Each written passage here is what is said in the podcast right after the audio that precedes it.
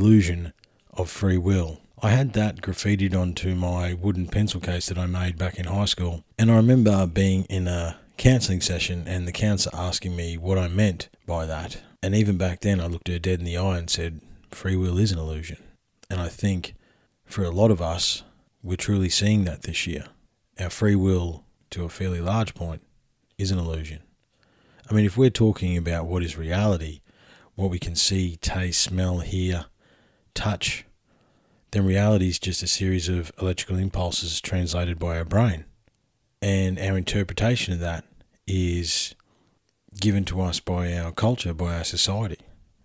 I was talking with a mate of mine today about the fact that you know we call the grass green and the sky blues because those are the noises with our face that we've assigned those two things. If you were had a baby and told them it was the opposite, they would believe that it was the opposite. Reality is fascinating, and how much of it is an illusion is also very fascinating. And on that, I welcome this week's guest, Brendan D. Murphy. He's an author. The name of his book is called The Grand Illusion. He's also a podcast. His podcast is called Truthiverse, and he's got a free masterclass that he's offering to all the listeners here at Unlocking the Code, which will be in the show notes, and he's going to promote towards the end of the podcast. Having a guy like Brendan on is always such a privilege. You know, I'm always uh, humbled by guys like him who come on and have a chat to me and explore our ideas. And it was such an awesome conversation. We do mention at the end, however, you've got to bear in mind that I literally met Brendan three minutes before I hit the record button. So you guys are listening to our friendship developing. And what a wide ranging conversation it was from spiritual beliefs to, to, to the hero's journey to love being the answer to the darkness of what's going on. We covered so many bases. I really do look forward to the next time Brendan and I can sit down and explore more esoteric topics. This week, I'm going to go back to the Screaming Jet song Impossible for the opener because it really, and, and it's interesting, some of these Screaming Jet songs were written back in the 90s, however, they're still applicable today. So, how far have we really come? There's another interesting topic of conversation. However, the task we all have in front of us at times may seem possible. But what else are we going to do? We may as well keep going and do our best. This took an extra couple of days to get out. There's some very interesting stuff going on behind the scenes. I've been fairly flat out in a few different directions. So look forward to some very interesting information soon. I've also booked in a couple of very cool podcasts. We're going to go down a little bit of a different tact. However, I'm probably going to record an unsupervised uh, later in the week, and I'll, I'll, go into that more later. Uh, all Brendan's info is in the bio, and make sure you give him a follow, give him a shout out, listen to his podcast. It's some cool stuff. I've sat down and listened to them, and again, really appreciate his time and look forward to when we can sit down again. Look after yourselves, everyone. Hope all is well. Be cool, stay safe, and we'll talk soon. Cheers.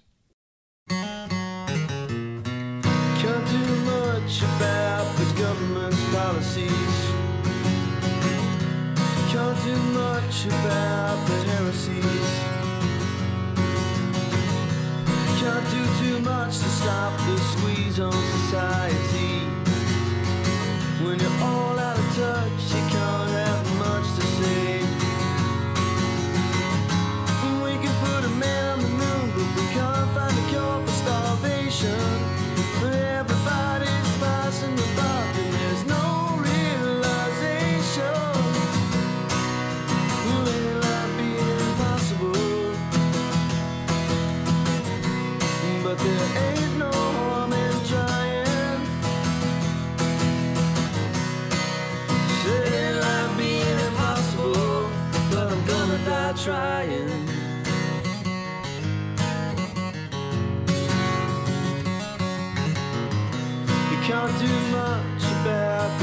of a new age.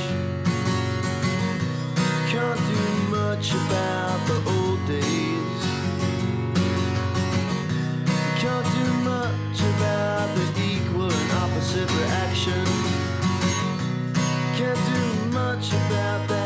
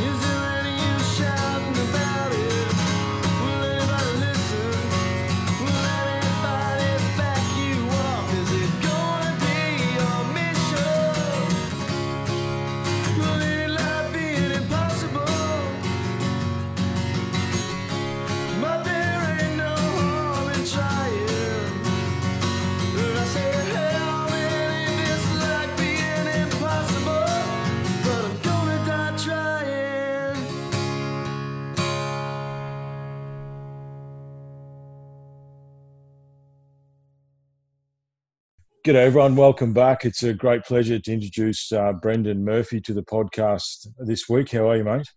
Very well, man. I'm, I'm hanging in there. Actually, pretty good. So I won't complain. I'm seeing the circus that's out there in the world. I'm just glad to be here having a chat, mate. Eh, Well, it's it's moments like these, isn't it, mate? It's you know you've got to take time and just be in the moment and, and, and have some fun while you can. The, the chaos does reign outside of us, and I know we, we I've got some things to say. I know you've got some things to say, but we won't start there because that who knows where we'll end up if we start there. Um, but so you've you've written a you know, you've written one book. You're on your way to writing another book. I, I first saw your work at the the Strong conference, the the the video cast they did of that, and uh, just wanted to sit down and just for you to share with my listeners, uh, you know, the humble little podcast we've got that's it's got a global reach, which surprises me more than anyone. Um, just what you what you've been up to. What what what's what's your thing, mate? Like what what's you what was your first book about? The Grand Illusion. Uh, well, I mean, that came out of my my exploration and experience with uh, metaphysics and spirituality, and basically it's an investigation into the nature of consciousness and the nature of reality. So, Mm. you know, I I started out by having, if you like, um, I read a book many years ago called The Holographic Universe. You might have heard of it. Yes. Um, yeah.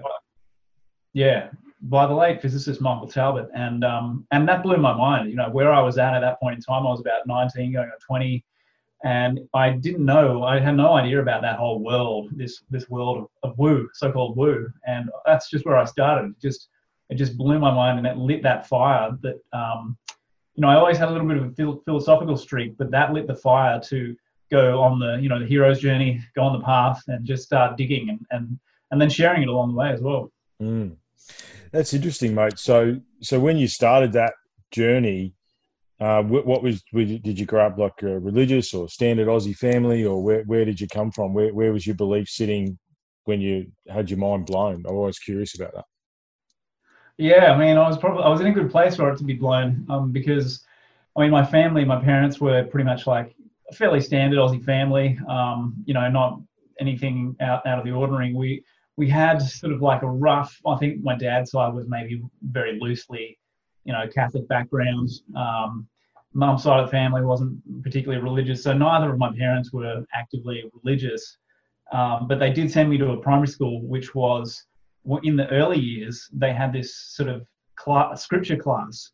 Yeah, they would- uh, was it religious religious education RE? I think that's what they called it when we because I grew up in Victoria, so we had the same thing. Yeah. Yeah, right. Okay. Yeah. Yeah. So they had that for a bit. So when I was really young, I, I got a little bit of indoctrination into the, the Christian um, belief structure. And then, you know, through that, I went to an Anglican school. So that was kind of, I guess, reinforced, but I wasn't really, at that point, I wasn't sort of, you know, overly, hugely receptive to it. Mhm. um, in the sense of being like dogmatic and, and rigid about things. So when I had that awakening, I was at a point where I was like, my beliefs or outlook was kind of like a mishmash, a really mi- loose mishmash of Christianity, like Christian sort of ideas and, and basic sort of mainstream Western, yeah, you know, science sort of ideas about how things work. And then work. Yeah. because I wasn't attached to any of it, like I had no attachment. So when Mm. that book came along, I was just, I was ready and I was, I was ripe and it just set me on the path. So, fairly big question. So where do you sit now? Like where if if if I was to say where do you sit now? Obviously you've got a book and everyone should buy the book. Now that's cool. However, where do you sit um, now? Like how, so how how old are you now? I mean, you look we look we look a similar age, maybe. I don't know. Yeah, well, I'm uh, I'm 36, going on 37 in September, so not far off 37. yeah, I'm 37. So yeah, so we're about the same age. So you've been on your on your journey for the best part of 20 years now. Um, I can imagine the the twists and turns and experiences that have peppered that journey. However, where do you sit now as far as spiritually, or do you have a? Because if you were to ask me that question, that's going to be the next two hours, right? um, I'm a mishmash of everything. If if I was to pan around the studio, I've basically got every single um, something represented from every single side. Um, so, you know, and I think it, it might for myself, the answer seems to me that whatever the one answer is, I don't think there's one answer. I think it's a conglomerate of answers. I think we can take bits and pieces from from all over the place to to maybe have some sort of universal belief system based around humanity as opposed to anything else. Um, spiritually, yeah, there's there's many experiences I could share, but I'm interested to hear where, where you're coming from. Yeah, well, fair enough. Um, I was, I guess, fortunate. I count myself fortunate um, as, you know, right from the start. My first experience, shortly after I read that book we, we mentioned, was um, an unintentional mystical experience where I was just lying in bed one night waiting to drift off to sleep. Yeah, And uh, the next thing I know, I'm, I'm infinity. I'm just infinite consciousness, no beginning, no end. And, um, Yeah. you know, that was, that was like the, the moment that gave me gnosis. That was a Gnostic moment, and the moment of gnosis. So I guess you could say that, you know, I was fortunate from that point of view to have the experience early on in the journey. So I had a grounding. Yeah. Um, and that, that experiential grounding is, in my opinion, that's the key. That's the core of this whole thing is, is if you're, if you're not experiencing something outside of your ordinary state of consciousness, like if you're not experiencing something deeper Mhm. and infinite or pointing towards infinity, Yeah. then you know you probably having having to rely on beliefs and secondhand information. So, yeah, my I guess if you wanted to throw a label at it, you could call it Gnostic in a way. Yeah, okay. Uh, yeah, Gnosticism is, is is something that I'm very fascinated with. I've studied that uh, quite a bit over the years. I think you know one of the things we've talked about on the podcast a lot is the fact that the the first thing you need to understand is that you know nothing. Right? If you can if you can grasp the fact that you know nothing, then everything is then possible. And if you um, and it's, it is about gaining perspective as well from a from a mindfulness point of view. Whereas if you can understand you know nothing, you, you gain as many perspectives as possible because they're all valid in their own way. Right? And but then what that allows you to do is if you're faced with a situation, you're open to whatever perspective comes. So you can then face it with a bit more openness and not not tied to beliefs because belief systems rule us, don't they? And they and they decide how we think and what we do. And you, you can change that, you know. It's um and uh, uh, and you're right. An understanding of of the infinite, an understanding that there is so much more than you. That's what's important. And I think if you you know, because if we're honest, no one really knows what it is. We, we can each see it from our own perspective. We can share our perspectives. We may have had similar perspectives, and in that way, we can sort of build a, an understanding. Have we? It's all, it's all existential at the end of the day. You know. Yeah. Um, it's I think it's it's our mission. You know, it's mine anyway. It's been mine to to transcend belief and to Mm. let belief go because I look at it as egoic identification, and a belief needs emotional fuel behind it to be sustained. Um, so if you have to have, if you have to constantly, you know, make that what I would consider to be uh, real knowledge or insight, it's it's a belief, it's an opinion, it's an egoic identification, Mhm. and it's can it's transitory, it's transient. These things, you know, one one week you, you're voting for the Liberal, the next week you're voting for Labor. But I mean that's a bad example, but I understand You what you're what I saying. mean? Yeah, It's- it's no, sort of like- that. you get what I'm saying. You know, there are like the seasons come and go, and um, there's nothing, there's no permanence there. So for me, you know, I look at infinity is my starting point, my my container, Yeah. and inside of inside of that, you it's know, infinity. It doesn't matter. Yeah. virtually anything can fit. Yeah. It's like, yeah, well, you're infinite. You contain everything. So Mm. why be attached to any of it? You know? Absolutely. Well, I think egoic intention. That's um, that's an interesting. I haven't. Thought, that's uh, that's the first time I'd heard that. That's good because it is. If you if you, as soon as you attach yourself to something in any form, you you you've got emotion behind it. This is me. I'm going to do this. Um, you can't be ruled by that. It- you know, and I know we want to get into uh, uh, modern times a little later. but It's it's it's belief systems and egoic intention that it's probably put us where we are now. Like it's we have to do this because this is what's going to happen. This and this and this. Well, that's not what it's about. You know, I think it. And would you agree that um, one of the ideas we talked about as well is that modern society doesn't feed our souls, and I think a, lot of us are waking up um, or have woken up in the past or seen this for a while. And that that's the that's the quest you're on at 18 or 19. It's like that. What is more? You know, uh, this this existence that we're in is is not can't be all there is. Isn't all there is. Every instinct inside me tells me it's not. Um, you know, and, and and I think steering back to some of that would actually be is the way. And I think that's why we see um, more and more people adapting to this idea. Because I mean, the conversation we're having now, you could have these days, you could have with a lot of people, and they would be open to it. Yet ten years Yeah. ago, ten years ago, you'd be called crazy. You know, so there is definitely a a, a, a better understanding of of the infinite. You know, one of the things um, I've got a telescope, and we, we get out the back sometimes and we take pictures through the telescope with my DSLR, and you know I could send you a photo where it looks like nothing, but you expand it and it's literally as many stars as you could count. You know, we forget that we're on a big blue ball hurtling through space, mate. You know, everybody doesn't take that into account, and um, if we can grasp that, the more we can grasp that, the better off we'll all be. I think. Yeah, I think I think our perspective is so profoundly limited, but you know that's kind of part of the magic. You know, um, I read a, a book a few years back that was that gave me the the clarity, a, a really good way of putting things, which is basically that you know here we are on this planet, like you say, apparently hurtling through space, or at least that's what we're told. Yeah. Um, and we we all have such a limited vantage point. I mean, if you think about the the way that information has multiplied uh, exponentially over the last say 50 years or 100 years or 1000 years and it's like like even if i spent 24 hours a day trying to stay on top of just one field of human endeavor like say one branch of science and i tried to read all the papers and i tried to you know know everything about it i, I wouldn't have enough hours in a day to just master that to know everything about that one thing so Yeah. you, you put that in perspective like ultimately on planet earth we we are swimming in a sea of infinite information, like for all practical purposes, infinite, and it's Mhm. exponentially expanding. Mm. So we are essentially infinitely ignorant, and we can never do anything about that. It will always be the case. that we're I love that. Infinitely ignorant. We are. That's true. That's so true. That's so true.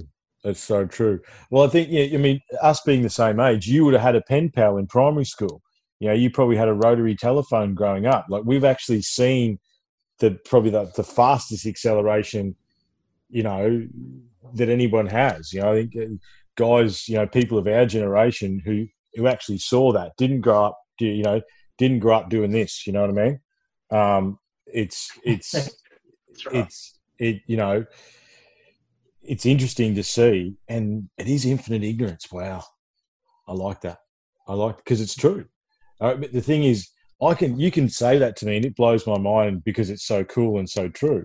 But if you were to approach someone else with that say you're infinitely ignorant they're probably you know there's a percentage of people that would punch you in the face for saying that you know and that's the you know that, I think, that- yeah, I think they should teach it in all the medical schools as a starter.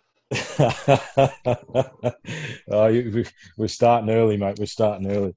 Yeah. I won't go there yet. well, see, I, I I did. I've done a four-part series called "Through the Looking Glass" on on the modern times. I've got a bunch, me and a bunch of boys together, and through Zoom, and done. You know, we're we're about ten hours deep, and then an infinite. uh, Talk about infinite, almost an infinite amount of hours off the mic, talking about what's going on at the moment. Um, so, but before we get there, take take us back to to the grand illusion. It, it, so when you say the grand illusion, is it the illusion of the society that we've been brought up with, the, the the lies that we've been told, or is it the illusion of self? Is it the illusion of belief systems? Where where do we sit there? Uh, the reason I chose the title is because it applies to you know all of the above. It's, it's universal. Yeah, yeah. No, that's fair enough. yeah, That's fair never enough. going to run out of with that with that title. No, that's true. That's true. Actually, it's true. It's never going to. Um, yeah, it's never going to end there, is it? Because it's all a grand illusion. You know, like it's. Uh, and and when you put like the infinite ignorance, you know, the, there's also the there's one thing of quantum physics where it's like, you know, at the moment I'm I'm disproving it, right? But if you so what I can't see what's behind me, so how do I know that it exists, right? I mean, I know that's, but that's how deep you could get into it. Like you know you, you don't actually know what's going on behind you technically but you know past your peripheral vision. You know we, we don't we Mhm. only see something like 4% of the light spectrum. Like we literally don't see 97% of what goes on around us right now you know? Um, so hmm, It's very it should be very humbling for people. Yeah, it, it is. Uh, Well, I think I was speaking to um, Richard Patterson uh, the other week, and he, I was telling him about the, the basically the, the moment I was in Brisbane City, and I had a I had the, the lightning bolt that I'm pretty sure no one knows what's going on, right? I'm pretty sure that everybody is like we just no one knows. I don't think anyone really. If we ask, if we're really really true about it, does anyone know what's going on? I don't think anyone does. Um, and if that that moment can be very humbling and very scary, however, that's another freeing moment. You know, where it's like we're all at different levels of pretending, if we're honest. Yeah, that's a good way of putting it. Yeah, it's it's that thing where you know I, I just learned over time to to perform due diligence before I you know release an opinion out into the world. You know because you get burned once or twice, and hopefully you learn that um, you should really have something to back up your point of view. And and if it's not experiential, then you need your homework. Yeah, that's true, mate. I think the, the experience is very important because you can't. Know, you, there's a lot of those people out there, and we, you know, we, we we know hundreds of them, both of us probably, where they just, if you don't know, it's okay to say you don't know. However, if you've experienced something and you and you wish to share it, and you can actually have a, a, a- poignant conversation about it, then that's cool. Let's do that. Let's let's share our opinions. However, um, again, you know, these things here, is everybody having a voice really a good thing? You know, I, I say on my podcast. yeah, that's right. yeah, yeah. Well, I mean, you know, this is the world we're living in now. It's it's a very interesting period of time where all sorts of hierarchical hierarchical structures are being kind of dismantled, and and the you know the, we've got the death of the celebrity unfolding in front of our faces because now everybody can turn themselves into a celebrity overnight. We've all got a voice, like you say. We've all got microphones now, even in the in the bedroom, you know, in the home studio, whatever. Yeah, yeah, yeah, definitely, definitely. Um, before I look, I can see I'm raring to go on the, on on modern times as well. But I did want to talk to you. We keep coming, keep touching the subject. Um, but I, before we get there, I just wanted to talk to you. You, you said in in the strong thing you were talking about um, the rainbow children, the indigo children, these these these you know, let's say souls that have been here before, um, or, or, or old souls. You know, we've all heard a different variation of it um, over the years. I just wanted to chat to you about that and, and your work around that, and what, what was your what was your experience around that sort of stuff? Well, I guess you know um, I wouldn't say I've specialised in it by any means, but it's it was an interesting thread that um, you know I, I, I picked up many years ago when I first heard the concept of an indigo child, and I was at the time when I was in the first two years of my awakening journey, um, I was going to the to a spiritualist church on a regular basis and attending attending trance mediumship groups and you know the Sunday service and all that stuff, um, which was not how most of my mates were spending their their time. But um, you know, I would go out and party. I'd go out and party and get pissed at the same time, just to Just go to church the next day. maintain the balance. You know. Yeah, exactly. Um, but but um, a woman there one day gave her these so-called indigo kids, and the description she gave, and I remember the words were uh, among the description was the phrase "cutting through the bullshit." Here to cut.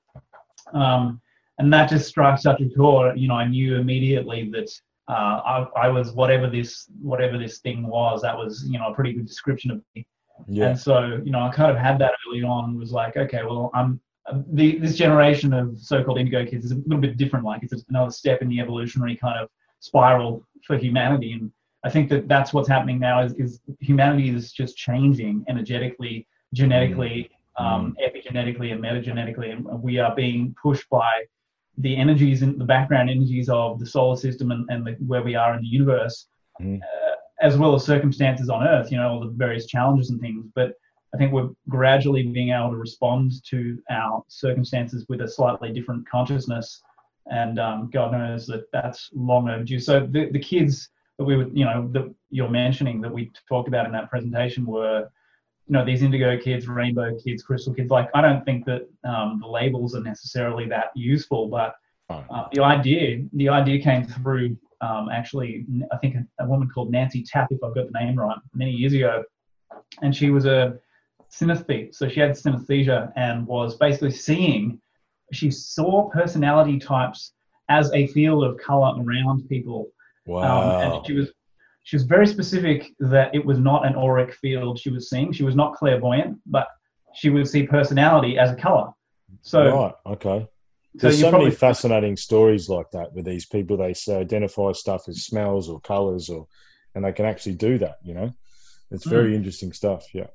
Yeah. And so, I think maybe going back to the 70s or early 80s, she started to see for the first time this this color, this new color in in or around people, um, which she'd, she'd never seen it before, and it was this indigo color. So that was kind of where the idea sort of kicked off, and then you know a bunch of ever since then we've had sort of clairvoyants and psychics kind of pick up the idea and, and I think probably distort it a little bit too. Mm. But there is definitely a shift um, in humanity, and you know, kids now are coming through with much more heightened awareness, like an intuitive knowing of things, Mhm. understanding of things that we haven't seen in other prior generations, and you know, abilities like highly advanced psychic abilities, like you know, the, the kids in China who are able to do extraordinary things, um, like pushing a solid object through another solid ob- object that shouldn't be possible, but they have these these activated abilities. So yeah, we're, we're in a very interesting sort of evolutionary part of the evolutionary curve, I guess, for humans. Mm. Uh, and look, is the age of those in, in, in the bit of research that you did? Is the age of those people consistent, or is it is it is it just depending? Um, uh, how do you mean? Sorry. Is like the age range? Like, is, is it is it is it is there a certain age that these people normally are? Like, is it our generation? Is it or is it just all over the place? I think I think um, you know, loosely speaking, it, it's kind of kicked off mostly with our generation. Yeah. Um, that was kind of where the first sort of waves started to come through. Yeah. Uh, so so yeah, we're kind of like I guess you could say, you know, we might be early early models or prototypes or something. yeah, early models. Because I think, well, I mean, if, even if you think about the things that we've both experienced or observed in our life, like the, the fall of every major institution has happened. You know, the banking system fell, religion has fallen, science is money driven. You know, like everything has actually fallen, and we've we've witnessed that. Like prior to us, there was like you know, you trust the government, you trust the bank, you do this, you do that, you go to church. You know, like there was a there was a set of rules, and you know, our generation was, you know, I mean, I, when I was a teenager and stuff, we our, our primary objective was basically tell those rules to fuck off, basically, um, and but we didn't think that we were going to be proved correct. Like I've been talking about this a little bit. It's like we all thought we were the special generation. We all thought we'd have the the the, the global changing moment.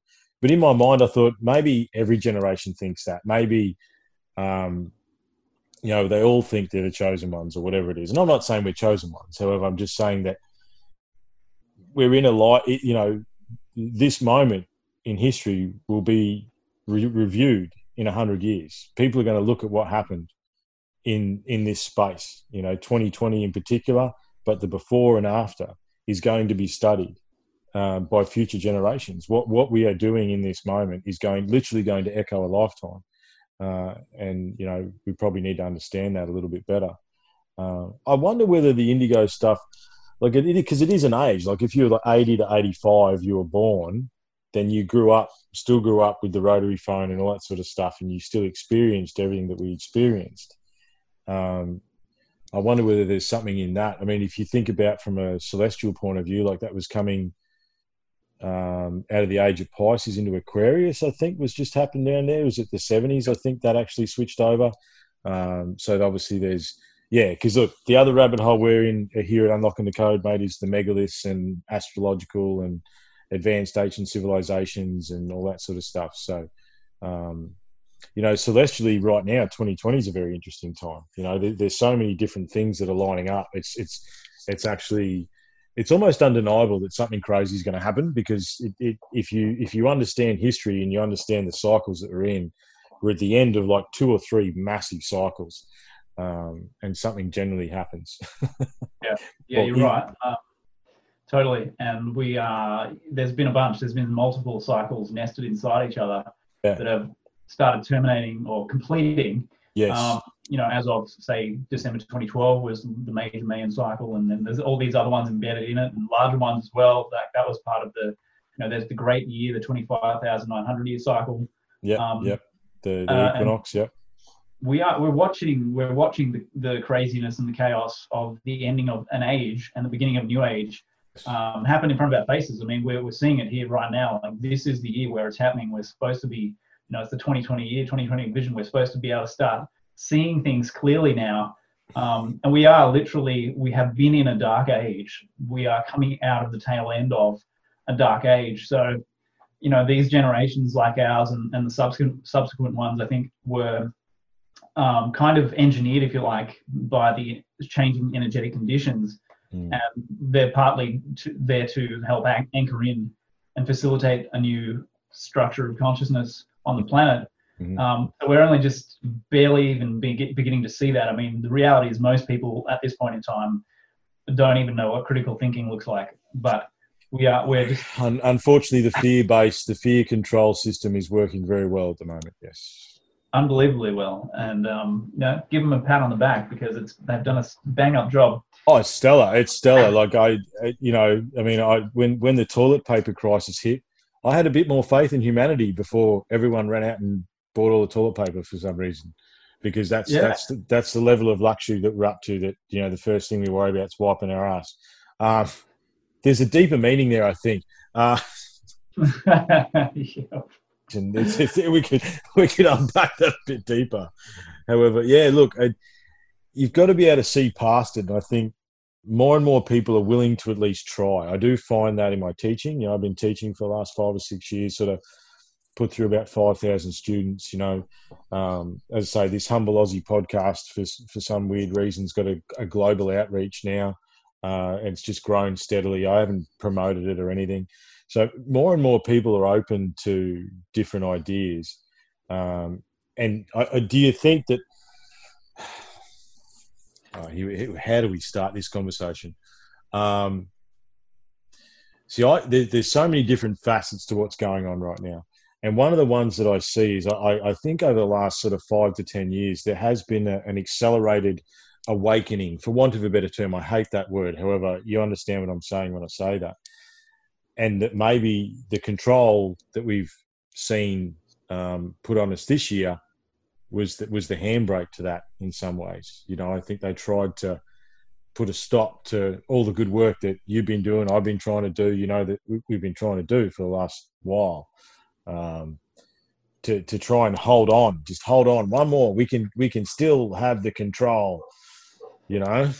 Um, Yeah, well, that's what they've been working on that for you know decades, if not centuries, if not millennia, mm. and um, getting pretty desperate about it too, which is showing. Yeah, it is very much showing. Yeah, Yeah. Yeah, it's showing in this pandemic, and um, yeah, they're losing control of the. Of, yeah, that is it is correctly pronounced pandemic. pandemic. Yeah, yeah, yeah. And look, that's the thing. Like, yeah, scamdemic, pandemic. Look, I. It's it's where do we start, mate? And I, I don't even know where to start. How about you start, and I'll I'll, I'll chip in. Like what, what you, you look like you're bursting. You want to say some stuff, so I'll hand it over to you. Where, where do you want to go with? We, we we've started down that rabbit hole. I mean, the, the, the fear, the control, the the pandemic. What what do you where do you want to go with that? And don't don't hold back. You don't have to hold back around here. Awesome. Yeah, no, I don't like doing that. um, so I do find it interesting, actually, as a sidelight, just to mention that in January this year, a an asteroid appeared in a very significant part of the, of the sky, and the name of that asteroid, funnily enough, was asteroid Wuhan. Was it really? so okay, a random asteroid. And see, this is, and I actually, I'm a bit ashamed that I didn't know that because I'm the asteroid dude. Like I'm worried about rocks from space. I didn't know this. So talk to me. Where, where, where in space did it appear? Because I know the region. Where did it Well, appear? Well, see, I'm not much of an astro- astrology guy, but um, so that detail, a lot of the details kind of just fade away. But That's okay. That's okay. That's okay.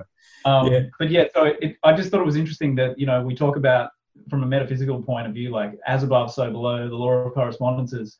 Um, what I'm driving at is that what happens in the collective consciousness here on Earth is very much informed by what happens in the energy field around us and the planets and the stars and all that. So, yeah. So, I mean, you can't tell me it's a coincidence that this asteroid that was discovered back in 1980 80 has now reappeared in, in a very significant place in the sky while this crazy circus has been playing out. And it's it's like there are these psychic forces at work, and, and Wuhan asteroid would have some kind of, you know, every planetary body has its associations and a kind of symbolic Yeah. meaning and all that.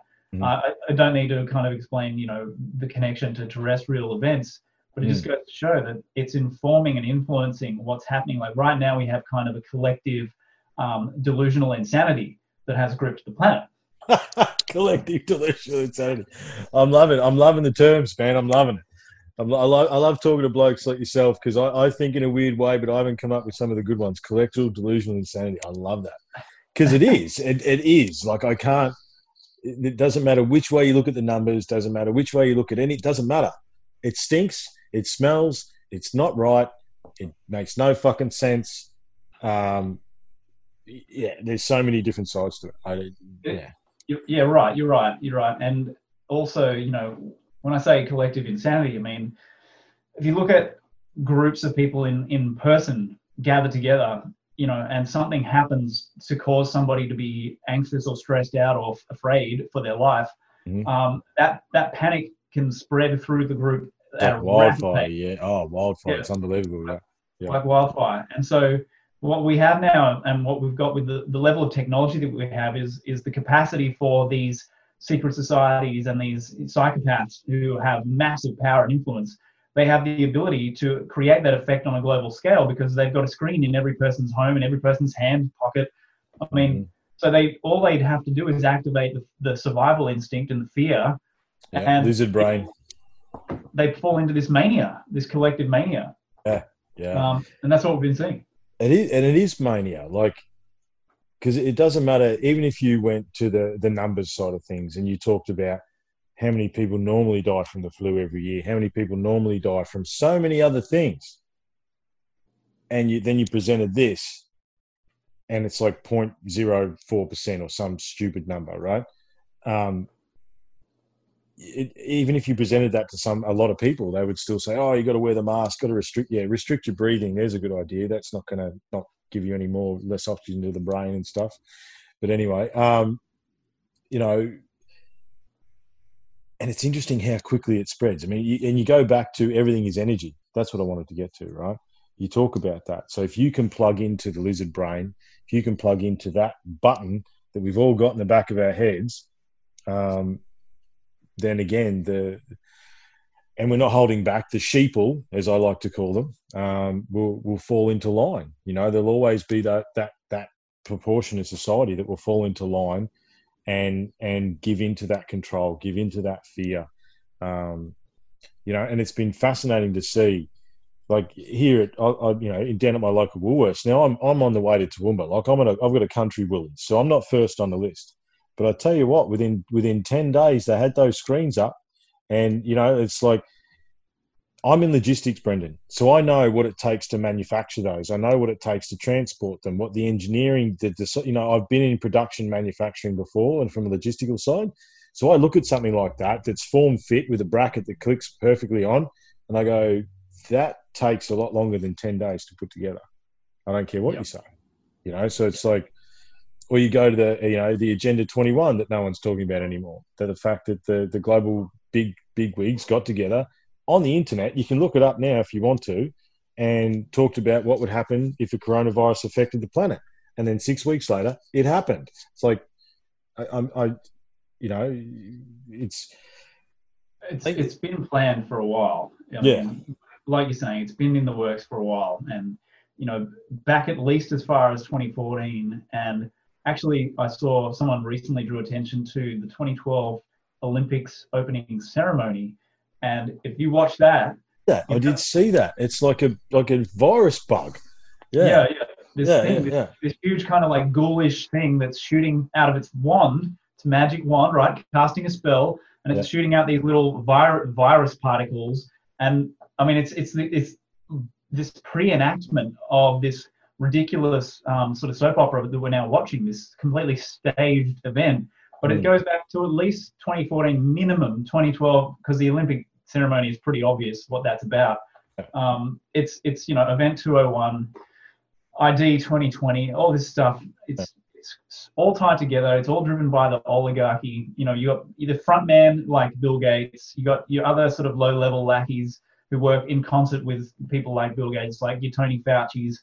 Hmm. I mean, all of the the media and the the political rhetoric has been clearly designed to enhance the fear and the panic Mm. and none of it has any scientific or medical basis whatsoever. But it's very difficult to convey that to people who have imprinted on the medical system and politicians and the media as some kind of authority structure. You know, like Yeah. you can't question somebody's imprinted authority figures. It just doesn't work. So facts are irrelevant at this point. We're watching collective mania rule the world.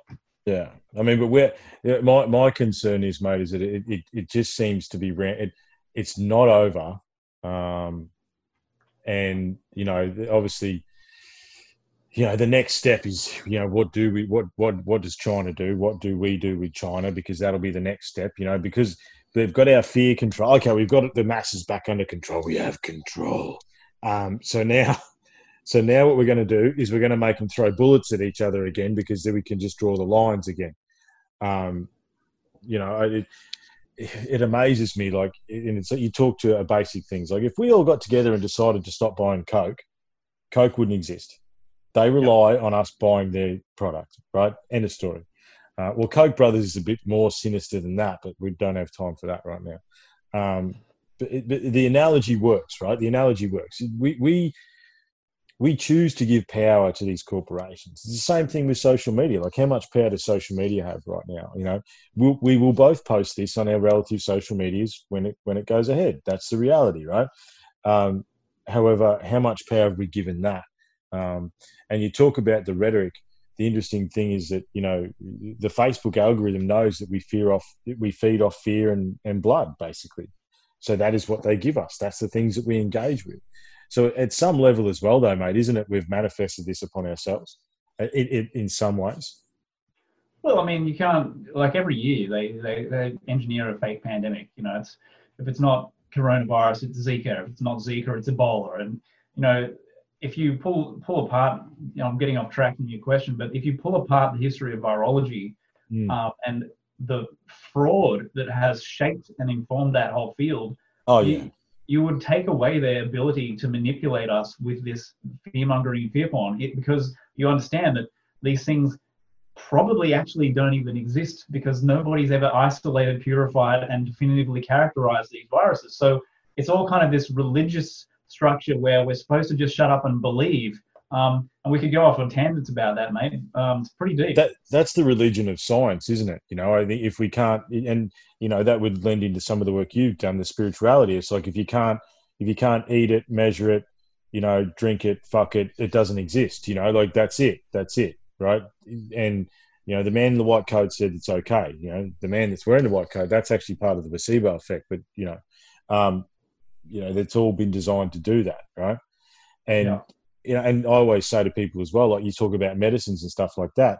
Like if you come to me and said, you know, Triff, I've got a headache, and I said, oh, cool, man, you go to the willow bark tree over there, you get the bark off, you boil it into a tea, and you drink it, your headache's going to go away. You, you know, most people go, what? But then if I told you that's pretty much where paracetamol comes from, it's derived from a, you know, most of these medicines come from the earth anyway. You know, the ones that actually work um, properly. You know, ibuprofen is a, is a jungle vine. Like, you know, all these things, they, they come from the earth you know, and, and you go about the virology and stuff like that. Th- these things happen on a planet like this. There's there's a, there's a natural balance. These viruses will happen. You know, they will. Th- this is the thing. Our, our, you talk about egoic intention and hubris and ego. It's like we, we think we can beat it. Well, when something real does come along, you're not going to be able to because, but you know, Mother Nature will will deal us those cards every now and again. Um, you know, you mentioned Bill Gates, like, and the viral stuff. Like, you can look into it. The Indian government is suing Bill Gates for killing the, their children because of his fucking vaccines, right? But oh, Bill Gates is is is the hero that stole a Windows program back in the nineties. Like, it, you know, that's the reality. It, yeah, yeah, it's crazy. It is. I mean, we have we have a teenage girl deciding global, like environmental and industrial policy. We have a computer software thief deciding global medical policy. Um, if you can't see that this whole thing is contrived and manipulated by very, very powerful vested interests, then I don't know what to tell you at this point. I mean, we've got the most powerful information tool on the planet that Mm. we've ever had. It's called the internet. If Mm. you can't figure out that Bill Gates is lying and full of shit, I don't know what to tell you at this point. You clearly clearly don't know how to use the internet. yeah. Do you think? Do you think they'd put the internet back in the box if they knew what it was going to do? I think they would. Oh, for sure. It's it's just it's too it's com- complicated things far too much for them, and it's made it so much harder for them to control the narrative. Which is why now you get this um, cancel culture. You know, everyone's getting deplatformed, deleted off YouTube, deleted off Facebook. I've been censored on Facebook. I've had a page deleted. Oh, Um, really? Yeah, yeah. June of 2018, they did their first major censorship purge, and at least 100 pages, alternative type pages, got deleted. Just we woke up one morning and it was just gone. So, um, you know, and that was followed by further purges and so on. And, and we've just heard from uh, Richie Allen that he's got an insider at Google, and they are planning. Google is planning to ramp up this censorship, something savage, in concert with YouTube and Twitter, so that they can control the narrative. And just days after I read that. Um, Del Bigtree's YouTube account was just deleted, gone. And a few days before that, Max Egan's YouTube account was deleted. So there's a clear pattern here. I mean, if you can't see that, you're in denial. Yeah, and if if you, oh look, I, I I'd say you know we've said enough keywords on here that if we posted this on YouTube, it'd probably get taken down or it would be demonetized. You know, like it's and but so how so we so obviously there's in there's there's more independent platforms and stuff like that, but it's it, it's and it's hard, isn't it? Because YouTube that sort of stuff, there's a lot of really interesting stuff on YouTube. However, platforms like that have allowed us to connect. Yeah, so these things are tools at the end of the day. They they do have positive benefit, um, but I think how do how do we stop and you know talk about any of these corporations? You know, you know, Google is the, one of the richest companies on the planet because they've got access to all of our information. That's that's it. They they've got, you know, I've got an Android phone. It's listening. I know it's listening. I've given up trying to pretend that it's not. I don't care anymore. Um, however, how do we what, what so here's the question right we could we could we could go down conspiracy rabbit holes we could do all that we could go there's so many different facets but what's the way forward you know that's what i've been asking people how, how do we convince a larger mass, larger proportion of the masses that, that we are giving the power to these corporations. There is a percentage of this we are actually allowing to happen. Um, you're right. If, if you, you, you, there's a point where you can't communicate with someone anymore if they're that tied into the current narrative or any narrative for that matter. Um, but what's the way forward, man? Like, you know, we obviously agree. You know, we could chat for hours about different bits and pieces, I'm sure. However, how do we convince the next bloke and the next bloke and the next bloke? What, what what's what's the way forward? Um, and I suppose the, the, the larger question is, how do we go forward without a major piece of contrast? Right? How do we go forward without a rock from the sky, without World War Three? You know, without that massive bit of contrast for us to go, hang on a minute, this actually isn't the way. You know, because that's my concern. Humans, we do not learn without contrast. Um, and we are being provided some contrast at the moment. Obviously, it's it's unprecedented times. However, I don't think it's enough. Um, so, what's the way forward, man? How do we? I don't have a good answer either, just for the record. well, I mean, it'd be great if, if you know, we, we did have a magic wand and, and could just wave it. Uh, the, the reality is that we, as humans, live in a, a complex system, uh, a, complex self-organizing system that's constantly shifting and, and changing and growing and evolving. So there's no simple solution for a complex system like that. Um, what will happen is it will eventually reach uh, a point of criticality or, or, you know critical mass, and that's when things suddenly spontaneously make dramatic shifts. Mm. And so I feel like our job uh, for those of us who are at least a little bit aware of what's going on is to just continue uh, the conversation, continue to share the dialogue, Mm. um, share information, and, and also hold the energy that supports the creation of the things that we want to see in the world. Um, I mean, it's it's almost. I, I find the whole thing that we're seeing right now completely infuriating. Um, you know, like my inner critic is just going ballistic at this stuff yeah. because it's so batshit crazy.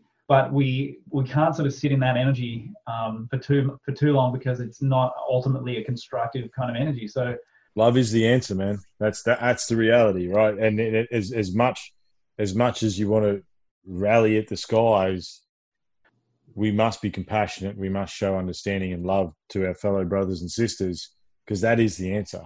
Um, but it's hard, man. It's hard. Yeah. That's it and that's part of the you know the growth challenge for us is uh, i think patience learn really embodying patience and tolerance Mm. in the face of tremendous stupidity and and you know gullibility Yeah. and understanding that you know that it, it could could be us or it could have been us i mean at some point in, in time back in the past it it was us in some sense before we woke up and, and were aware Yeah. um, so you know it's like one day i mean my mum just woke up uh, recently i mean that's you know she's 70 um, so i've been i've been talking to her about stuff like this for 17 odd years and it's taken till now for her to her mind to reach critical mass and have that shift Yeah. so Yeah. I mean, you can't like you can't convince someone. If you need to convince them, they won't be convinced. Like if they need to be convinced, it's not going to happen. Um, it just happens when people are ready, when they've had enough pain or suffering under their current way of thinking and functioning that they they start to open up. And that's just the le- the thing I've learned from humans is that we will resist change to the nth degree until we're pretty much at our last breath, and then it's we'll consider we'll consider actually. I, I might do something now. Yeah. Yeah. yeah yeah, yeah. and, and i see it all the time you know but we just don't like change like no one really likes to change a way of being even if it's even if your life is traumatic like i see this all the time people who are attached to trauma attached to drama attached to pain they don't want to change because the change process is inherently unsettling and uncomfortable Yeah. um so i get it like i get it it's like it's just basic human psychology you know but um you know if we don't start shifting beyond the current uh, levels of awareness and, and cognitive function that we have, where we are going to be in some deep, deep shit because what's being engineered by these psychopaths and their, their lackeys, you know, like Dan, Deep State Dan in Victoria. I mean, deep state Dan. deep deep state Dan and Scotty from marketing. Um, yeah, yeah. Look, I, and that like it's yeah. Uh, again, where do you go, man? Like, there's so much. There's so much to say. Deep state Dan. Like, I don't know. Why isn't anyone putting together the fact that you know uh, four week, you know, a couple of months ago, Victoria had sold out to China, and now they have the highest recorded level of COVID cases. Get- I don't know whether that's you know, can we? Is there any correlation there? No parallels. No, no. You know, where, where's all the supplies coming from that are being flown in? Where are they coming from? They're not coming from America. They're not coming from anywhere else apart from one place. That's you know, Yeah. like. Look, I think what, yeah, one of the hopes I one of the hopes I do have, so we don't we don't always you know, I, I'm trying to bring it back. You know, love is the answer, right? One of the hopes is that uh, through this, there is a glimmer of hope that maybe every individual country should look after itself from a manufacturing base, from a production base, you know, because obviously, again, we're of the age when we grew up, everything was made in Australia, and now it's not. You know, like in the last 20 years, we've sold everything, it's all gone. Um, you know, and there is a hope, there is a growing movement out of this that not only us, and I don't, you know, I'm obviously I'm, I'm, I'm an Aussie and I love being an Aussie. However, every country should be independent. Every country should manufacture absolutely everything they can for their own people, and then go from there. You know, and that's the bottom line. Every country looks after itself first, and then whatever extra is made from that, that's negotiable. However, we should have our own. But the thing is, globally, if we, you know, in the Star Trek universe, we could actually um, help each other very, very easily, and still look after ourselves. You know, Yeah. that's that's, you know, th- that is one of the hopes. I do think there is some patriotism, but I know that's a loaded term coming out of some of this, and maybe that will be the vehicle for some people's awakening because it's like, okay, we can't do this anymore. You know, we, we've got to do it a different way.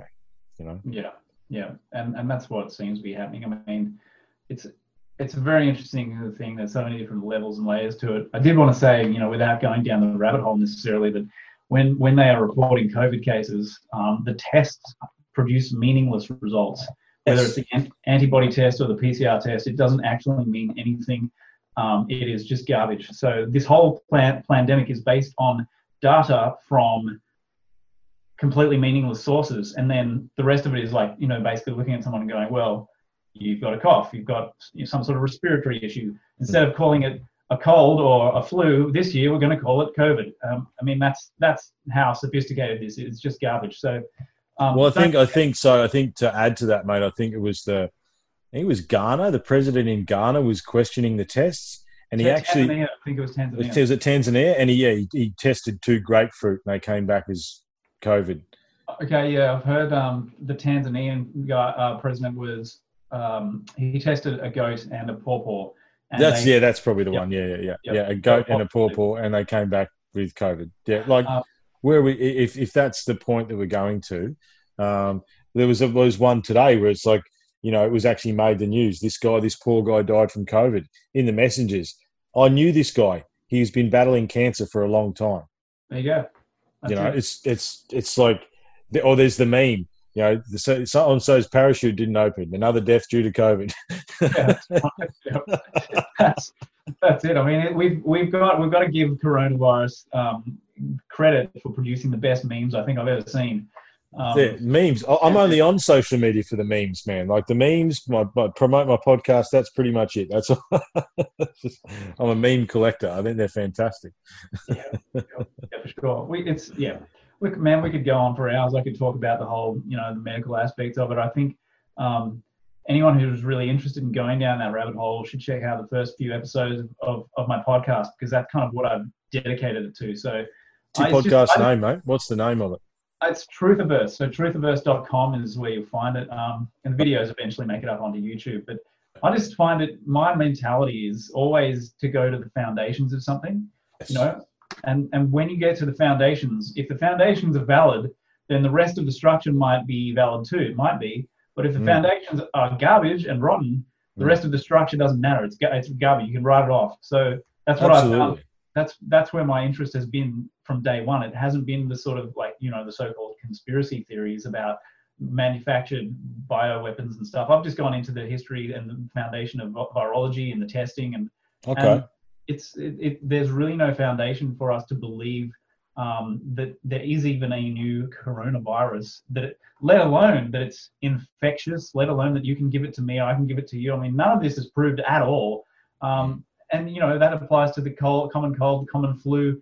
they've done experiments where they've tried to contaminate people who are healthy with by people who had serious, serious hardcore flu. Yeah. Um, and this was in the wake in the wake of the Spanish flu. Um, so they did these experiments and it was replicated.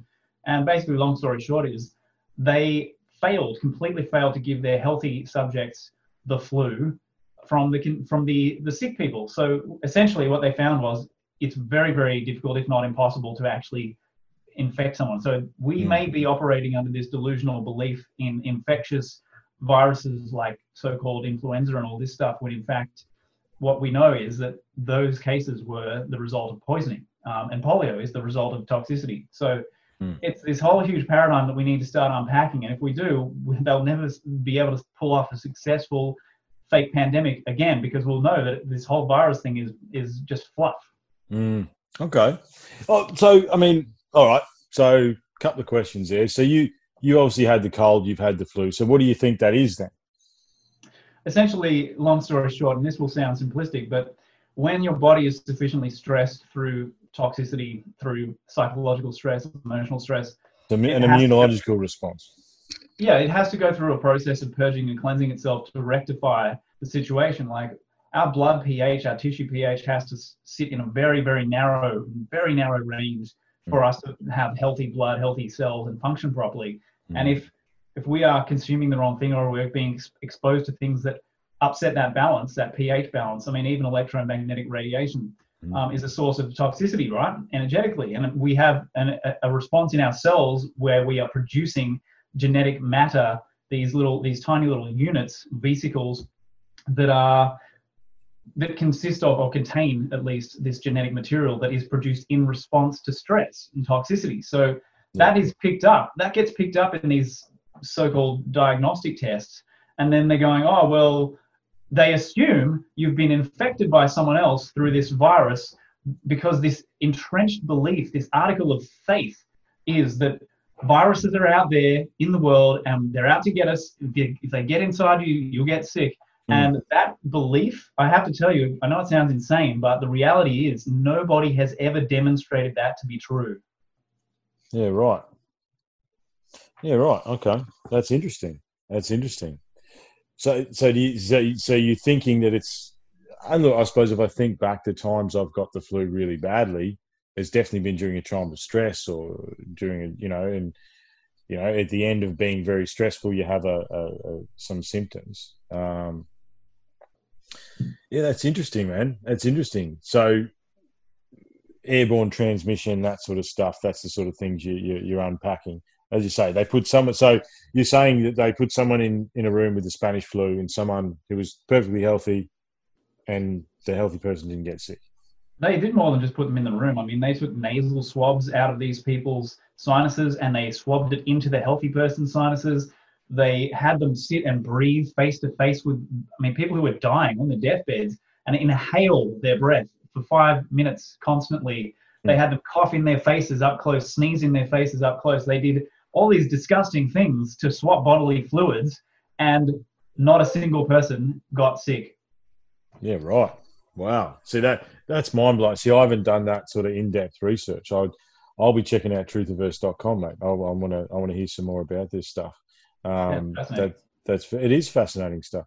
And the thing is, is that it's it's not like so you know, in, a, in a- this is interesting, right? So in, in a few sentences there, you, you challenge some pretty entrenched belief systems in myself. Um, just because of flus and transmission and that sort of stuff. Like that's what you've grown up with, you know, all that sort of thing. Um, however, it wouldn't surprise me. It wouldn't surprise me if, if, if you know, looking into what you're saying is is is right. You know, I, it would not surprise me that it, that it would be. You know, I think the control mechanisms of modern society have been slowly, slowly, slowly put upon us for probably the last two or three hundred years. I would say in in, in the modern society, the society that we exist in now, you know, there's there's the, you know, when when technology started to to begin to take over, and we got to the point. There's a trying to remember the book now. However, the the premise basically was that once we got to a, a level of um, comfort that we could send explorers out into the world to figure out what everything else was about, while they were away, because they were gone for a long time because the Earth's a bloody big place. You know, we, we created the Industrial Revolution and all that sort of stuff. And essentially, these explorers came back after spending time with these indigenous civilizations and seeing some of the amazing monuments that still exist around the planet that we ignore that are there. And they came back and said, "Hey, hey, hey, this isn't what we're supposed to do. You know, there's there's a larger existence at play here. There's there's there's experiences we all need to have." And basically, as, a as a Western society, we turn around and said, "Oh no, it's all right. We got it now." And you know, then through greed and money and power, and you know, here we are. Like it's um, you know, and look, there is a there. I do I do think there is a larger um, larger paradigm, a larger narrative at play. You know, that's part of the work that I do. You know, you, you've got to choose your choose your passions, Brendan. I've, I've sort of um, I'm down the megalithic rabbit hole. The fact of an advanced civilization existing here in Australia, our indigenous civilization was much more advanced than we ever will understand, uh, and potentially was for a very long time. However, every now and again, you know, regardless of what happens on this planet, big rocks come out of the sky or a volcano goes off and it hits the reset button. You know, and I, and and we are the survivors of a, of a civilization that existed. It seems to be, as far as evidence suggests, in a bit more harmony with the planet than we do right now. And you know, we understood things about sound and, and energy and, and vibration that we we've since lost the understanding of. Um, because at, at some point we we went from you know the other problem is too with with what's going on now is that it actually firmly falls on the shoulders of men brendan you know? We we we have not honored the feminine side in ourselves and have not honored the feminine in the actual duality of nature enough to to have a balance and our, our greed and our lust for he who dies with the most toys wins nature um, it- we are paying the price for that as well and at some point in the very near future, it's going to be our problem, mate. You know, we, and, and as you say, we're here to try and spread the word. Um, and I think planting seeds is is the thing I like to say. You know, I'll talk to a group of people about whatever they want, and some of them aren't going to believe me. Some of them are going to think I'm crazy. Um, however, I see that those people, and this is how I deal with it: is that I've just planted a seed. Just planted a seed. It's all good. It may come to fruition. It may not. However, it's our job to plant those seeds um, moving forward. That's right. No, I think it's if we can make people curious and just want to learn more. I mean, you know, something sparked in me that made me want to learn more about, you know, virology and the history of viruses. And, um, you know, we can't all be on top of everything. You know, like you've got your megalith interest. I've got my interest. I mean, like I said, we're infinitely ignorant and we'll never, we'll never change that. No. But I think what we should also do, in my humble opinion, is try to chip away at that ignorance um, in the areas that we're passionate about, and also in the areas that affect us all. You know, hmm so you know, we could have like like hypothetically, if we had collectively all had a good knowledge of history in medicine, Mhm. the history of virology, Mm-hmm. this pandemic could never have succeeded because Yeah. people would have been immune to the fear. They would have been immune to this false notion that there's these new viruses roaming around. I mean, you know, Zach Bush does a really good job of talking about the virome and, and how we've been co-evolving with the virome and we're covered mm. in, you know, we're covered in so-called viruses and bacteria and we're, we've had these horizontal gene exchanges with these these little entities out there that have helped us to get to where we are now by taking on this their genetic material. Yeah, Um, yeah. So, so there's nothing for us to be afraid of. There really is nothing for us to fear. But if as, as soon as you get that little crack of, you know, light ray of light coming through the psyche, you can see that the main outlets of information are designed to make us afraid and keep us in fear because we cannot function intellectually and rationally from that place. So that's where we get manipulated. We're manipulated through our blind spots. Like I didn't know that long. It wasn't that long ago that I started discovering this stuff about um, viruses. Um, so you know, I'm I'm learning, uh, and we all just need to be learning when it's something big that impacts us and our way of life. When Mhm. it's when we're risking being enslaved under a Stalinist kind of form of dictatorship, like they've started installing in Victoria, Yeah. uh, we should be doing our homework and questioning the foundations of the story we're being told. You know, what is a virus? Is it possible to spread one from one person to another? I mean, all this stuff that we just gloss over, and there's these assumptions built into our civilization since the 1800s.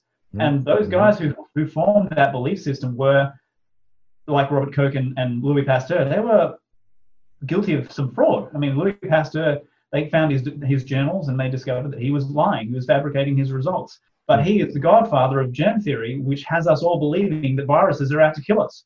Mm. So if we knew our history, we would be much, much less susceptible to the kind of manipulation that's happening right now. And I just encourage people to be open to to learning new things and open to a different perspective. You know, that's that's just it's an adventure. Like there's no need to be attached to some opinion or some belief. You know, I'm just I'm learning. I'm just learning and I'm sharing what I'm learning. I'm not saying I have all the answers. I definitely don't have all the answers. And that's yeah, what's so don't, interesting. yeah, don't listen. Don't listen to us, man. We don't know anything. yeah, yeah, yeah, know- yeah. We we say that all the time. Don't listen to us. We don't know anything. However, you know, from our perspective, we've unpacked certain ideas, and we and it's the same as anything that I do here, mate. You know, like obviously, the thing, the reason I, I love the, the the the megalithic stuff and that is that there's a reason they left these big stones somewhere. You know, they, they didn't build massive stone structures for nothing and th- there's all these messages in these stone structures.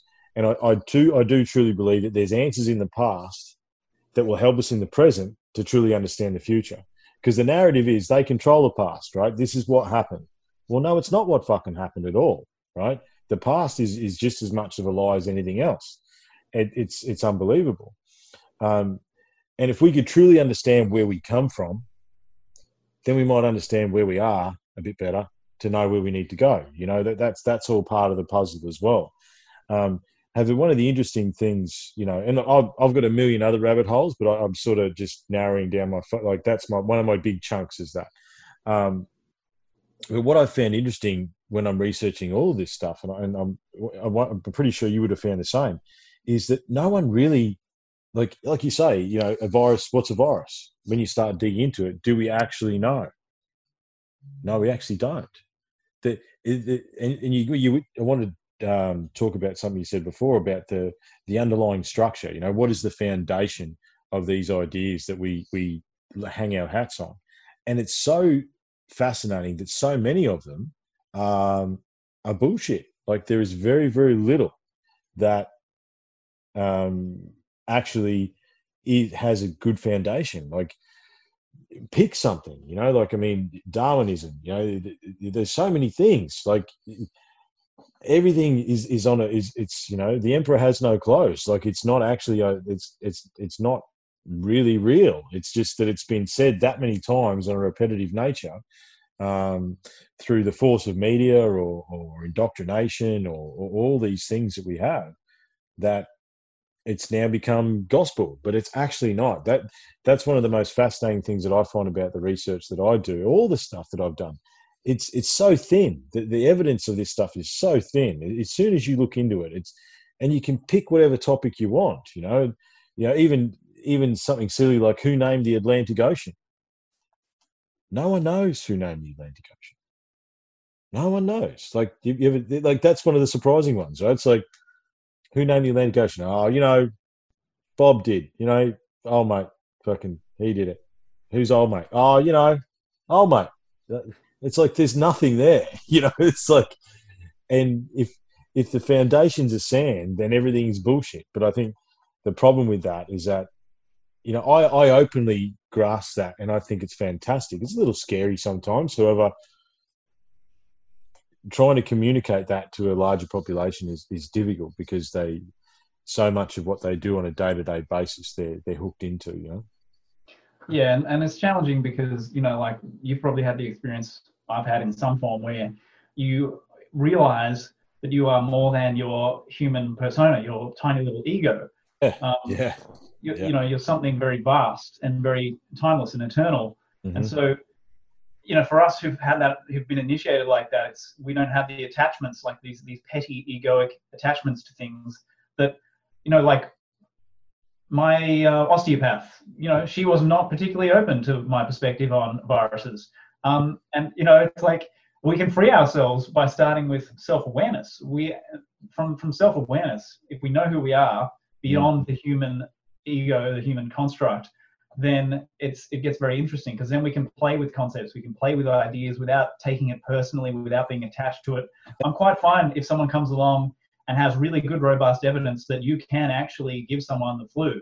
It's Yeah. just that I haven't seen it, and it's like you know, Kary Mullis. Kary Mullis made a great um, comment. He was being he's done some really interesting interviews. He was the inventor of the PCR test and has been a, a really outspoken dissident voice on uh, HIV equals AIDS equals death. You know, the whole HIV theory. And he's he's like, you know, he said it's it's not about what I believe.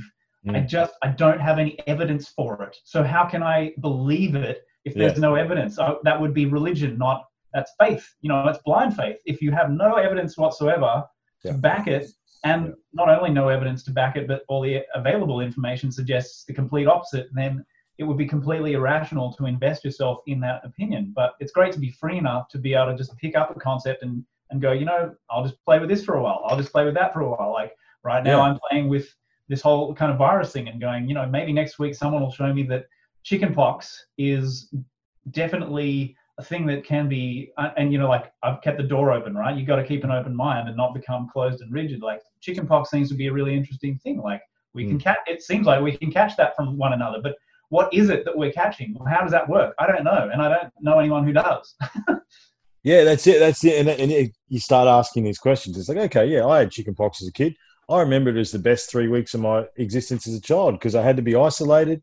I was on the couch. I was eating ice cream, watching TV. My chickenpox experience was great. I was a bit itchy. Don't get me wrong. I had some spots on me. I was a bit itchy, but I had a great time. Um, But how did we? How did I catch it? I don't know how I caught it. Right, and this is the thing. We, the, the, problem is is that you know you know I wanted to chat about the fear generated society because this is obviously we're in the next phase of that. However, you know you you can probably remember the day that 9-11 happened. Um, that was that was the first start of the fear generated society. Like that was the terrorists are coming. Everyone's coming. Terrorists are coming. Terrorists are coming. Right?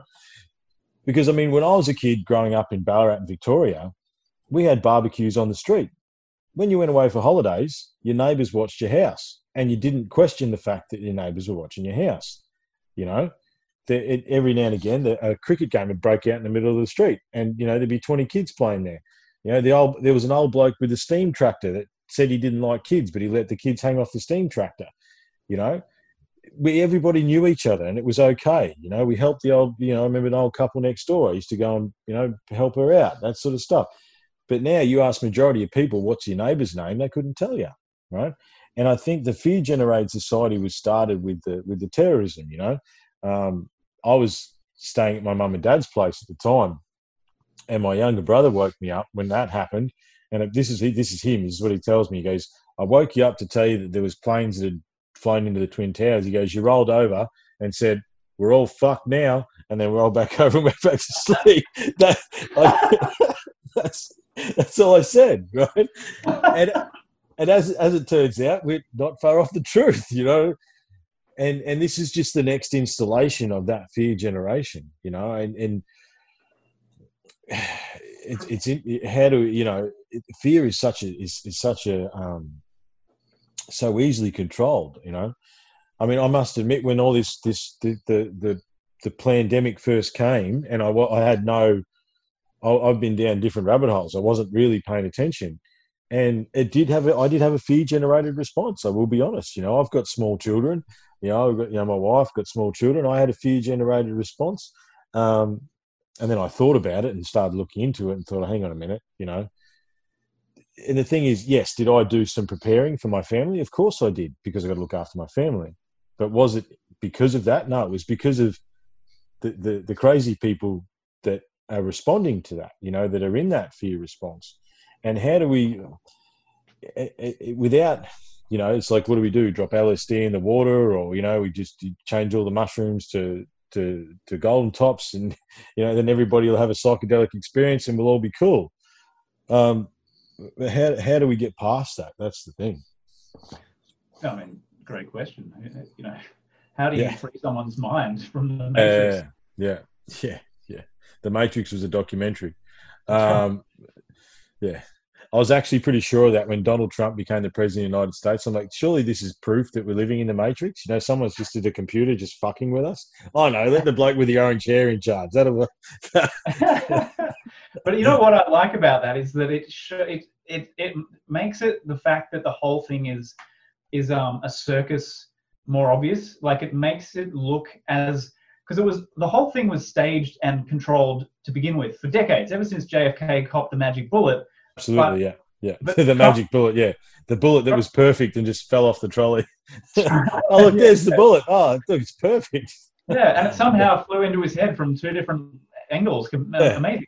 Yeah, it's Um, amazing. yeah, So you know, it just helps. It's great that he he has acted as a pattern interrupt, and you know, Mm. people people who aren't adept at thinking things through carefully say here they hear that and they go, oh, you're pro Trump, you're pro Trump.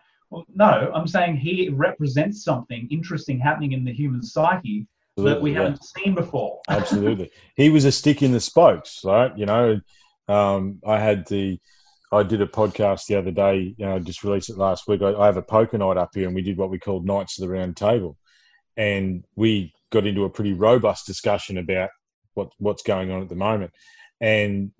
You know, it's like I'm pretty sure that if uh, Hillary, the demon from another dimension, Clinton, um, got into power, we'd currently be at World War Three. We would currently be in the middle of a, of a massive because that's what that's where she was going. That's that's that was her alliances. That was her that was her her secret society's part of the plan. And and Donald Trump, I'm pretty sure he didn't think he was going to win. I think he did it for a bit of a joke, and then he did because the people were sick of what was going on. I don't. It was a bit of a stick in the spokes, um, you know. And you know, history will judge him how they will judge him. I, it's it's it's interesting. Um, and, and, and you know, I'm, I'm not pro Trump either. However, it's fascinating. It's interesting, and I'm not sure if he's a lunatic genius or he's just a fucking lunatic. Like I don't know. He's definitely a lunatic. It's just which side of the lunatic spectrum is he on? Um, Yeah. It's He's playing. He's playing the game. He's playing a game. Um, I think people t- have a tendency to to, to give, um, you know, politicians uh, too much credit. Um, and you know, these you know people who are conspiracy minded also have a tendency to give the secret societies and the cabal too much credit. Like Yeah. people are like people are like, oh, Trump's playing this 5D chess and all this, and I'm like, I think you're giving him a bit much credit. I think he's a very interesting interesting dude to have as president yeah, but he's a pretty nuts and bolts, like I think meat and potatoes kind of guy who has probably had a massive learning curve since he got there. Because when you become president, you start learning shit about how the world really works, and he would have had some mind blowing moments um, doing that. but And but, but don't- day to yeah, but day to day, I'm not too sure he thinks past KFC in his next tweet. You know, I'm not. Really, I just, his cheeseburger and his diet coke and his speed and and you know that's what he does. But um, you know, no one, no one's done as much damage to the pedophile networks as Trump has done. Absolutely, absolutely. Yep. Period. You can't. You cannot deny that. Um, and and that was one of the things too. Like you look at some of the narratives that are unfolding. Um, can never remember his last name. Alex. Alex Jones. Jones. Yeah, that's him. I mean, he is he. The way he projects some of the things that he says is, is quite insane because he's yelling and he's like, you know, the interdimensional sex aliens. You know, it's it's it's it's pretty intense. But a lot of the things that he said a few years ago have actually came true. Like no one's really saying that. Like he's like, there's going to be a massive pedophile ring bust up. This is the plan. This is what's going to happen. Da da da da da da da da. And if you actually paid attention, it all played out exactly how he said it was going to play out. You know, and maybe you know, and look, you can't say Trump has done that, and maybe he's part of that shift. Like maybe he's on the good side. I don't know, or maybe he's on his own side. He just he doesn't know what's going on. I don't know. You? You'll probably you'll probably find somewhere in in the um, in the astrology charts that someone who fits the Trump kind of description archetypally is is written into it. Um, you know, like none of this stuff is just sort of random, isolated coincidences. It's just that we are we are going through a very interesting shift, and so stuff looks really weird and chaotic and kind of circus circus entertaining at times. You know, it's Oh, it's think- definitely entertaining. If if you can get over being infuriated and, as you say, step back and, and try and look at it from that objective observational point of view, where you just take in the perspectives and don't be attached to them, it's hilarious. Like some of the things that are going on, it's quite amusing. Um, and I'm not trying to put light on anyone dying. That's terrible. However, that's also reality of human existence. Okay, we, we're here, we go. That's it, right? Um, it, but yeah, it is quite amusing. It is quite amusing. And again, we, if you want to, you know, astrologically, we're in, we're in a very fascinating time. Um, So one of the um, podcasts I did earlier uh, this year was on. Have you heard of Gobekli Tepe? Yeah. Yeah. So Pillar 43 in Gobekli Tepe is a star chart. Um, and that star chart matches four dates. It matches 18,000 years ago, um, 12,800 years ago, which was the time of the last cataclysm. That was when the reset button was hit. Uh, 4,000 years ago, which is basically the fall of Egypt and the rise of Rome. And today. I don't know how, you, how about that. Yeah. right. So it's like, how did a how did a civilization that existed prior to 12,000, 13,000 years ago actually that there's some significance, you know, in the stars that, yeah, as you say, as above, so below. You know, um, you know, I know, you know, the the strong boys have got some interesting predictions about later in the year. Uh, however, to to what's interesting about that is that, and if you've noticed when you look up at the sky, um, that Jupiter and Saturn are in line with each other. Have you noticed? Like if you look up, you look up the, the big, the big massive looks like a star, and the little one directly underneath it, they're quite prominent. That's actually Jupiter and Saturn. And every 20 years, the the Great Congregation happens. Um, however, on December 21st, which is the winter or the summer solstice, depending on which hemisphere you're in, the Great Congregation will be closer than it has been in over 600 years.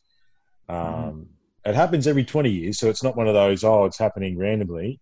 But last time it was behind the sun, we couldn't see it. But Jupiter and Saturn will be the closest they've been since uh, for 600 years or something like that. You know, so even even stuff within our solar system is happening is very interesting. Oh yeah. Um, Oh yeah. and even like comets were never really a good thing either, Brendan. I don't know if you've looked into history, man. Like the fact that there's been a comet streaming across the sky for the last three months. Comets were always bad news back in the day. They Mm. were they were they were never they were never received as as, as positive things.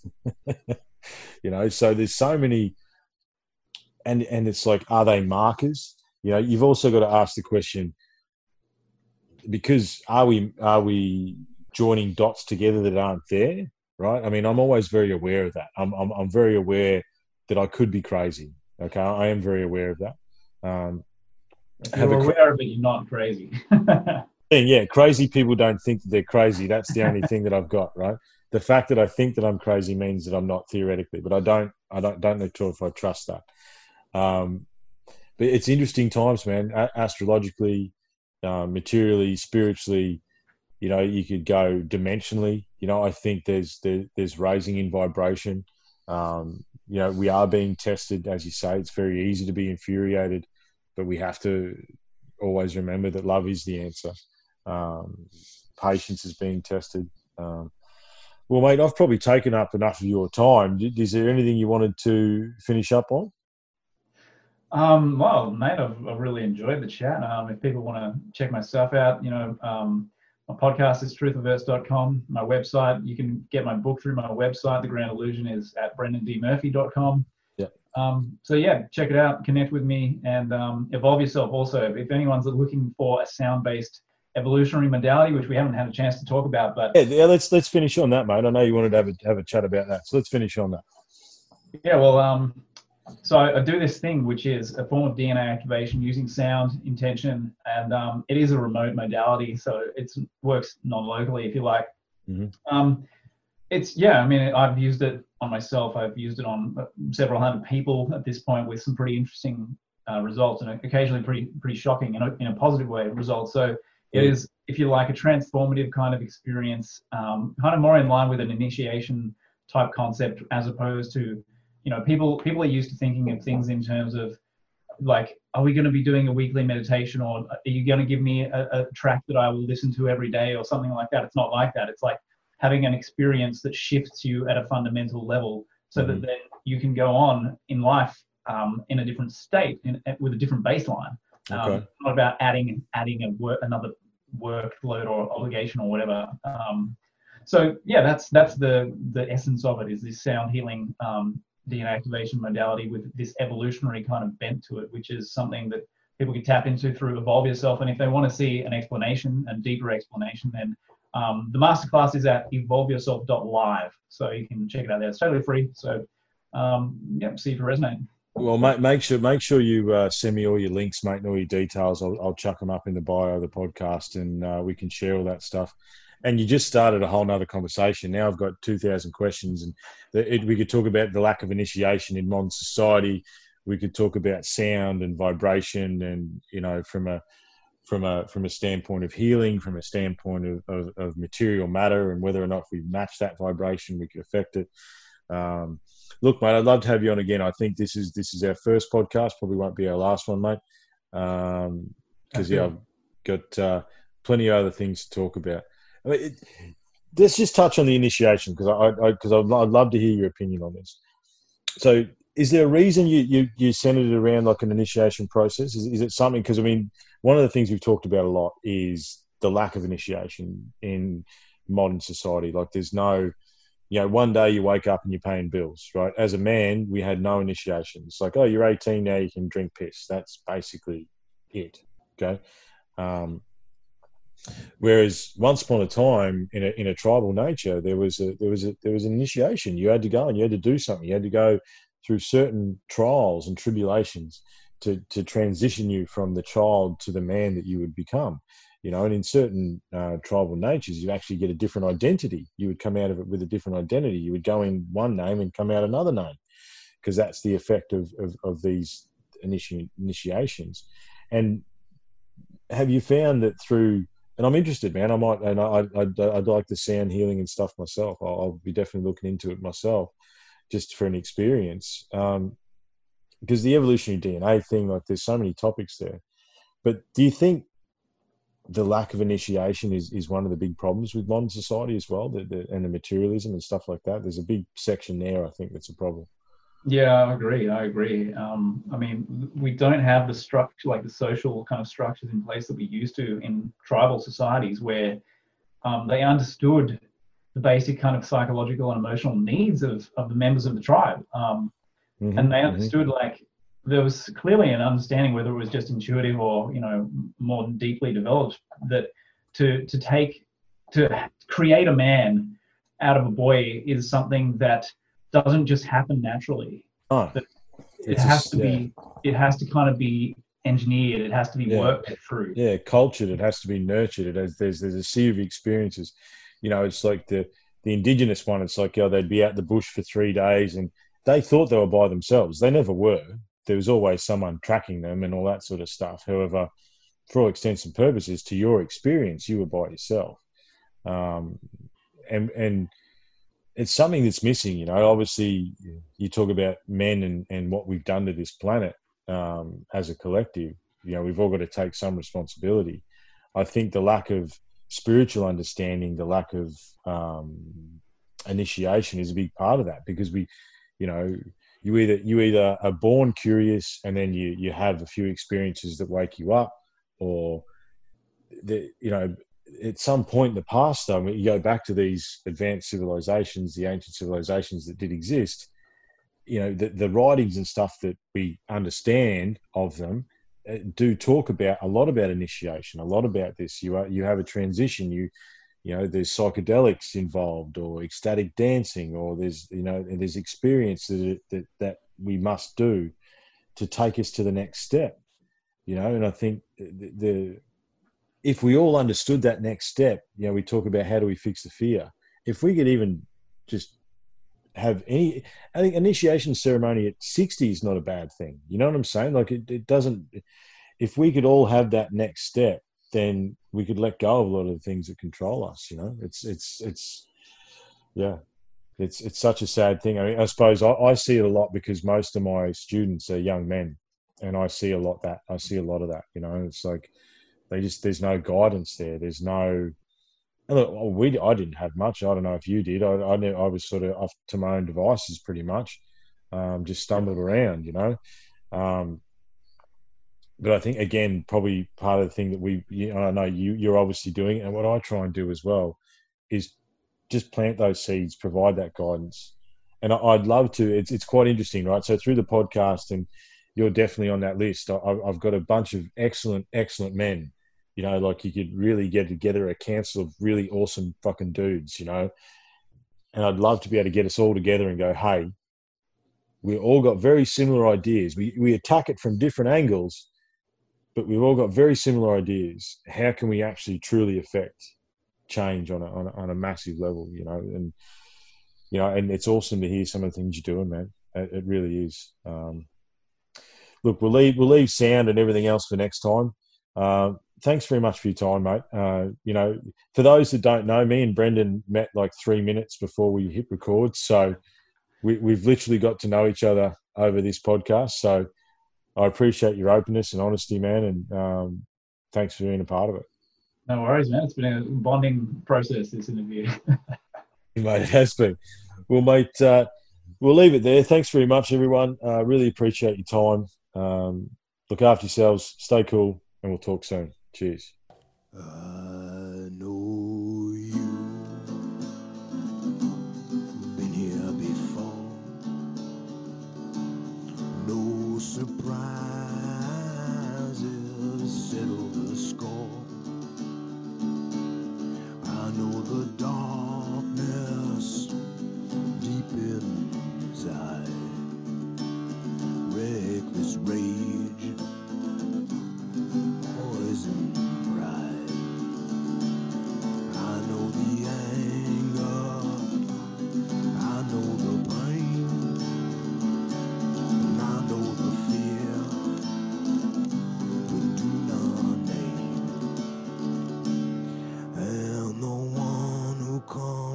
find me when my time is through, I know you.